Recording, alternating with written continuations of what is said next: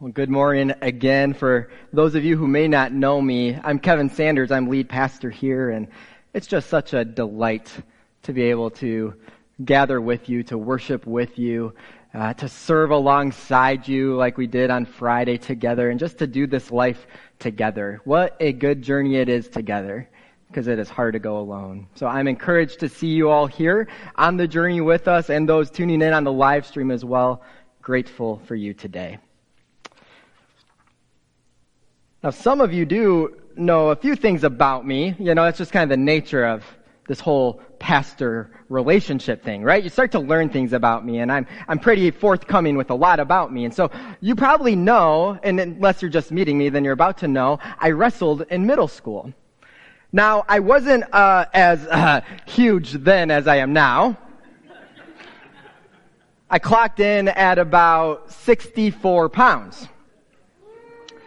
Yeah, that's right. Look out. So I was in the lowest weight class. That's 70 pounds, okay? Shockingly, I wasn't the smallest in our weight class on our team. 64 pounds. I was not very good.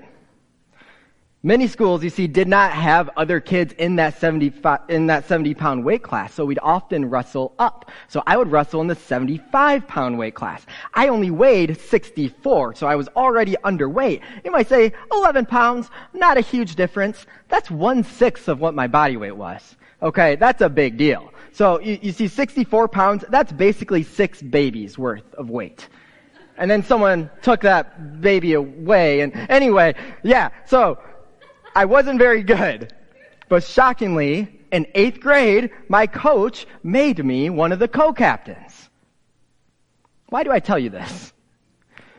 Well, last week, someone drew out the hat, tell us about wrestling. No, we pulled out the hat, Hosea 11, 1 through 11. Does that bring clarity for you? No? Let me help fill in the gaps. The book of Hosea and I share something in common, okay? The book of Hosea, it's considered a minor prophet. Now, minor prophet, it's called minor not because it's like a lesser, like, prophetic book. It's a minor prophet because it's smaller. And it's a little bit more narrow in scope. That's it. They're just smaller. So there's 12 minor prophets and there's 4 major prophets. Isaiah, Jeremiah, Ezekiel, Daniel.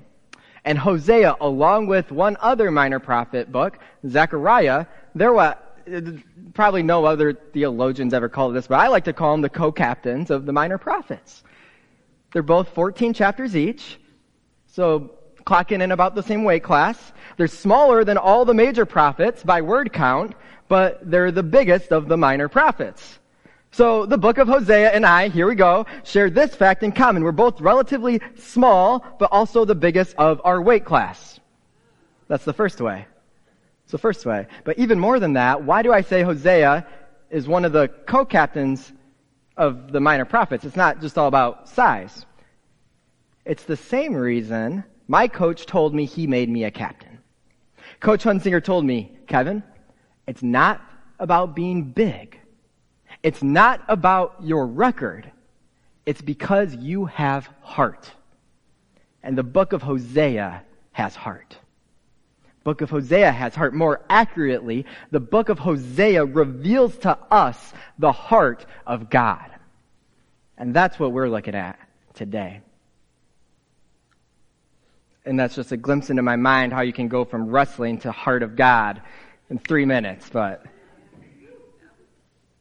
book of Hosea reveals the heart of God. Our focus is on the 11th chapter, for that's what one of you submitted in the hat. But we're going to begin at the beginning of the book to get you some context and a sense of the general theme of this prophetic book and God's true word. So we're going to start with Hosea 1, verses 1 through 3. Hear now the true word of the Lord. The word of the Lord that came to Hosea, son of Beeri, during the reigns of Uzziah, Jotham, Ahaz, and Hezekiah, kings of Judah, and during the reign of Jeroboam, son of Jehoash, king of Israel, when the Lord began to speak through Hosea, the Lord said to him, Go, marry a promiscuous woman and have children with her, for like an adulterous wife, this land is guilty of unfaithfulness to the Lord. Whoa. So he married Gomer, daughter of Diblaim, and she conceived and bore him a son. Have you ever read something and you just go, wait, what? We did a series called Wait What not too long ago, and this could have easily made it, because you read that and you go, wait, what? So Hosea is a prophet of the Lord. They hear the word of the Lord. They receive the word of the Lord. They speak the word of the Lord. And his ministry is taking place during this era of kings that's laid out for us, the era of kings in the northern kingdom. He's in the northern kingdom called Israel. In this book, it's referred to as Ephraim. That's another name for the book, or the land of Israel, the northern kingdom. And this is nearing the end of Israel's history until they were taken over and sent off into exile. That's what's going on here. It was the most turbulent and trying time in history up to that point. Israel's history up to that point. There's a lot of reasons for that, bless you. But the foundational reason for all this trouble is God's people continually worshiping false gods and idols. You learned a lot about this through our Elijah series and the showdown with the Baal, right? That continued even beyond that in different ways under the poor reign and rule of the kings of Israel. And that's what's been going on. So Hosea's prophetic ministry, it's to speak against Israel's continued unfaithfulness to the forever faithful one true God, and to see Israel turn back to God. And God speaks through his prophet in a very unique way by also inviting his prophet into a deeply challenging living parable. What he goes through is real, but it also parallels what God and his people have gone through. So God asks Hosea to marry a woman that will be unfaithful to him. How do you go about finding a woman that you are knows going to be unfaithful to? Like, do you think he just sat down and asked them straight up in premarital counseling? Are you going to be unfaithful to me? And if they said no, he said next? I don't know. But you see, some here think that this means he has to go off and find someone who is actively in prostitution and marry a prostitute. But I think it's actually more likely, from what we get from the rest of Scripture and what God's trying to communicate, it's more likely that he would go and marry one. It was a command of anticipation. That go and marry, and the one you will marry is going to be unfaithful. Now imagine having to step into that kind of covenant with that hanging over you. But Hosea was faithful, and he married Gomer. Gomer, great name. And she has a son. We know that Hosea is indeed the father of this child. But then Gomer goes on and conceives two more times, gives birth to two more children, and the text shows us that those children do not belong to Hosea. Gomer was unfaithful. The Lord instructs Hosea then, after the birth of each of these kids, on what to name these children. And all three names are prophetic and likely definitely led to a lot of counseling being needed. If you don't know, read Hosea 1 there, and they will tell you. We don't have time to get into all of that today, but you should read it. And then God gives Hosea's words to speak against his people Israel. And this is where we get the connection. This is the connection. Hosea and Gomer, they got married. They had a child. They were faithful to one another until Gomer became continually unfaithful. And just like Hosea and Gomer, God and his people entered into a loving covenant together. You remember this from earlier on in the history of God and his people, don't you? The covenant where God said, he promised, I'll be your God. You will be my people. You will be treasured above all else if you follow me in obedience, and keep my covenant. It's a double-sided promise. I'll keep my promise, you keep your promise, we will covenant together. It's the same thing that takes place in marriage vows, where both sides together are promising to uphold this covenant. And God, in his faithfulness, entered into a loving covenant with his people. And God's love formed the bond of that covenant. But God's people, just like Gomer, were unfaithful to an ever-loving God. Time and time and time and time again, God would draw his people to them, and time and time and time and time again, God's people would turn their backs on him and worship false gods, such as the Baals, and live outside of God's way and God's path. God had every opportunity and every right to end the covenant, to walk away, to wipe his hands clean, for he did nothing wrong. He upheld his end. It was the people that broke it. But that's not what he did. God's love and faithfulness remains. It's a pretty cool thing when you actually think about it, this unyielding love and faithfulness of God Most High. Theologians have referred to it as the long-suffering of God. The long-suffering that way back in the garden when humans chose to eat of the fruit instead of choosing God. And he meets them in that space. And while he's heartbroken, he's torn up, what does he do? He puts his plan of redemption into place right then and there. I will find a way to crush that serpent's heel and bring you back into my fold. He willingly entered into a long-suffering role in relationship, that of the jilted lover, okay? That his people, his dearly loved ones, while they'll continue to turn away from him, he will endure it again and again and again to draw them back in. He entered into a long-suffering relationship. Now Hosea, he's given the task to proclaim this reality. You've turned your back on God, Israel. Now repent, turn back to him. He has been faithful, you have not. To proclaim this to the people in hopes they would turn back. So let's move forward to Hosea chapter 3, verses 1 through 3, and see what it says. Hosea's been teaching, and now this is what God says to Hosea. The Lord said to me, that is Hosea, go, show your love to your wife again. Though she's loved by another man, and she is an adulteress, love her as the Lord loves the Israelites. Later you'll hear Jesus say, as we talked about last week, love as I love you. Love her as the Lord loves the Israelites, though they turn to other gods and love the sacred raisin cakes. That's not just some weird throw-in on dessert. That was part of a pagan worship ritual, okay? The raisin cakes.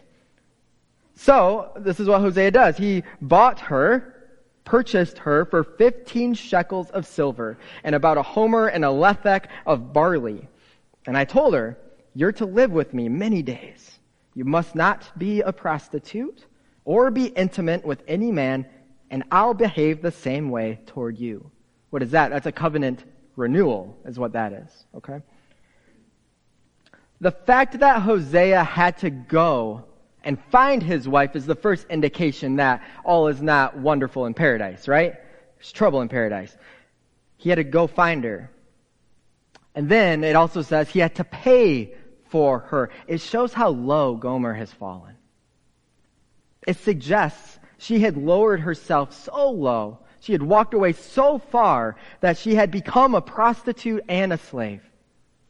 And then the cost that Hosea pays, it is half of what the normal wages for the slave trade was at that time. It is half the normal cost, which means she was in such a lowly state, she wasn't even worth the full amount, okay? That's how low she has fallen. And believing this is God's living parable for us, it also means that's how low God's people had fallen.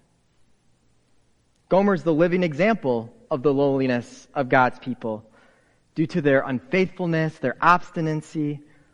And yet, even this is not enough to exhaust God's redeeming love that outstrips the human capacity to even comprehend.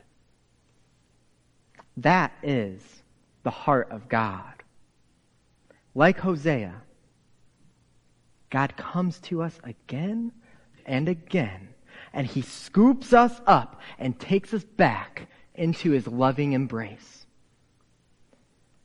Because this is the hard reality. We know we relate more to Gomer and the Israelite people far more than we would ever want to admit. Like them, we have been unfaithful to a forever faithful God.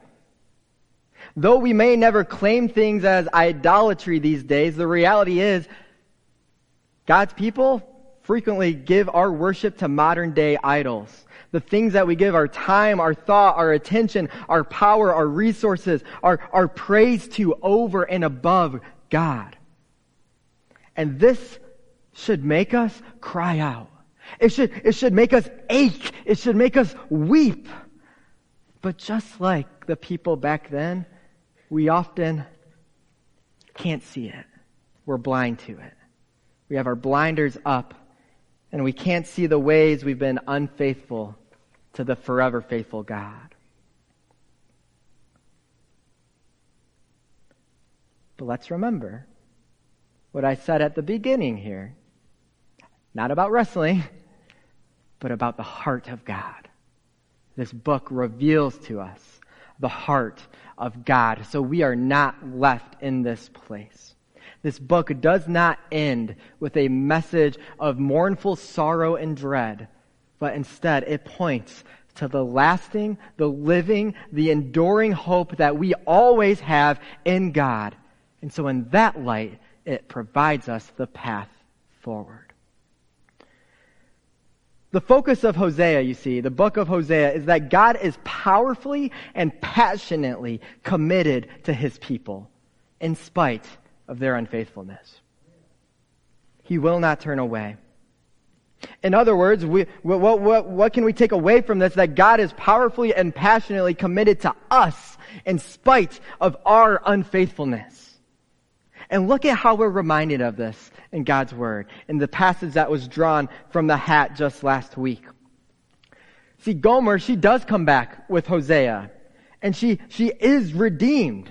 And Hosea continues to speak God's Word on all the ways that his people have been unfaithful to him. He has been very honest to the people of God about their unfaithfulness, and he lays out from God's words what a just punishment for them could and would be. And then we come to Hosea chapter 11, starting at verse 1. These are the words of God through his prophet. This is the heart of our God. As God speaks, when Israel was a child, oh, I loved him. And out of Egypt I called my son. The more that they were called, the more they went away. They kept sacrificing, not to me, to the Baals. And they were burning offerings to idols. Yet it was I who taught my people to walk. I took them up by their arms, but they did not know that it was I who healed them. I led them with cords of kindness, with the bands of love, and I became to them as one who eases the yoke on their jaws, guiding them and making it easier for them. And I bent down to them, and I fed them. They shall not return to the land of Egypt. Oh, but Assyria shall be their king, because they've refused to return to me. Yeah, there are consequences for our actions, in other words. The sword shall rage against their cities. They shall consume the bars of their gates and devour them because of their own choices, their own wisdom, their own counsel. See, my people are bent on turning away from me. And though they call out to the Most High, he shall not raise them up at all. Oh, but how can I give you up, O Ephraim? How could I hand you over, O Israel? How could I make you like those other destroyed cities, like Admah? How could I treat you like Zeboim? My heart recoils within me. My compassion grows warm and tender. I will not execute my burning anger, which I have every right to do, but I will not execute my burning anger. I will not again destroy Ephraim, for I am God and not a man, the Holy One in your midst, and I will not come in wrath. Oh, they shall go after the Lord. He will roar like a lion. When he roars, his children shall come trembling from the west. They shall come trembling like birds from Egypt and like doves from the land of Assyria. And what will I do? I'll return them to their homes, declares the Lord. Thanks be to God. Do you see the heart of God? Do you hear it? Do you feel it? Can you feel his pain and also his love? His longing to be close to the children he created and called his own. This, my friends, is the good news. Yes, we are prone to wander. Yes, we are sinful and we are drawn away from God. Yes, we have gone and been unfaithful. We are indeed hopeless on our own, but our God has more than enough grace to cover us all. His grace, this grace, is the greatest gift that has ever been given. The history of the universe, the greatest gift we could ever receive. It is a gift fully undeserved, and it is God's gift of himself given fully to us. The book of Hosea reveals to us the heart of God, and we know that very heart beat upon this earth in his Son, Jesus Christ, who came to deliver all who call him Lord. This gift of himself is Jesus. He gave of himself as he lived, as he died, as he rose again, so that all might be set free if they acknowledge him as Lord and Savior, to make us right and call us to cherish this gift of God. Now and forevermore. I will not destroy you. I have made a way. Come to me. My compassion grows warm and tender, and it will never burn out for you. You see, the nonstop faithfulness of God on display in Hosea and displayed on the cross. It's the same faithfulness of God that meets us right here and now. And so, in light of such a gift, what are we to do? In light of such a gift, we acknowledge the shadow of our unfaithfulness is great. If you've ever been given an extraordinarily extravagant gift, your first inclination will be, I'm not worthy to receive this. I'm not worthy. And that's our first response in recognizing what God has done for us, is to say, we're not worthy. Oh, but he's worthy to give it. And he chose you to give it to. Yeah, we've been unfaithful. Yeah, in the blinding light of God's greatness, our unfaithfulness is revealed. And it ought to bring us to our knees, to draw us to a word we don't like, but a word that is so profound, draws us to repentance. That's the first part of the message that God wanted to bring to his people through Hosea. And it's a word for all of us here and now today as well, to turn from where we've gone astray. Those things that are drawing your attention, your energy, your focus, they seem appealing, but that is salt water for your soul, slowly leading to your demise. To repent is simply to turn back to God, to confess where we have gone wrong, and to turn back to God. We've gone astray, and we turn back and refocus and recommit once more to follow God and his ways, back on his path. We turn back into his loving arms once more. We saw how Gomer came back and upheld her end of the covenant again with Hosea. Remember, too, the prodigal son who turned away from the pigsty and walked toward his father.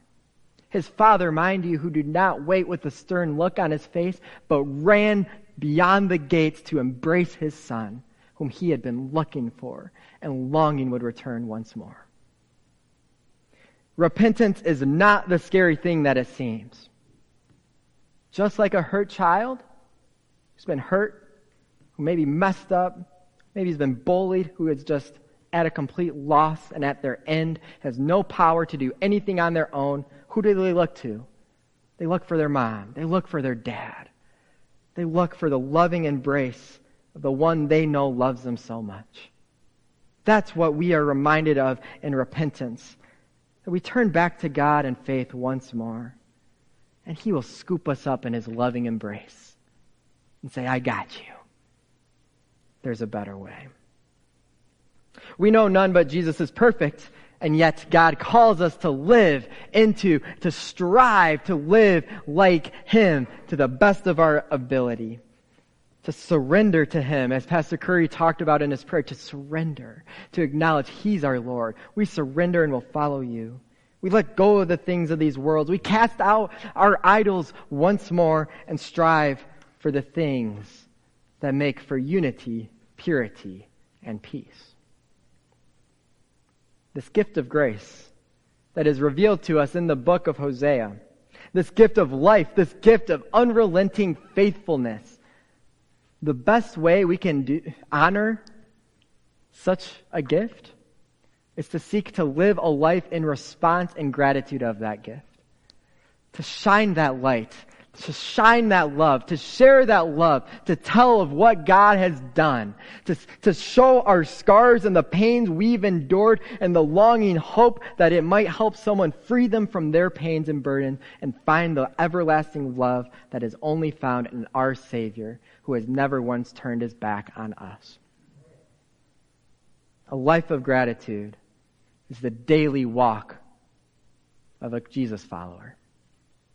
To daily thank God by turning back to Him, by asking the Spirit to transform us. As we talked about last week, to daily have a posture and a prayer to search our hearts, know our thoughts. If there's any wicked ways within me, make them known to me and lead me in Your way, Your everlasting way.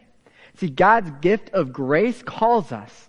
It compels us into a better way. So we will seek to live a life of gratitude, a life of faith, trusting that God's grace is sufficient to fill the gaps.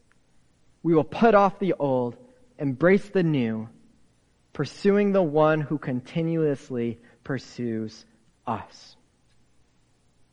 And that is the beauty. Because God is perfect, we'll stumble along the way, and His grace will pick us up once again and say, you got it.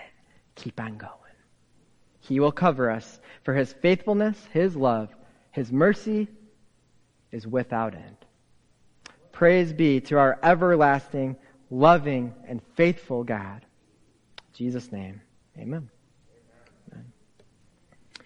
Why don't we join our hearts together in prayer?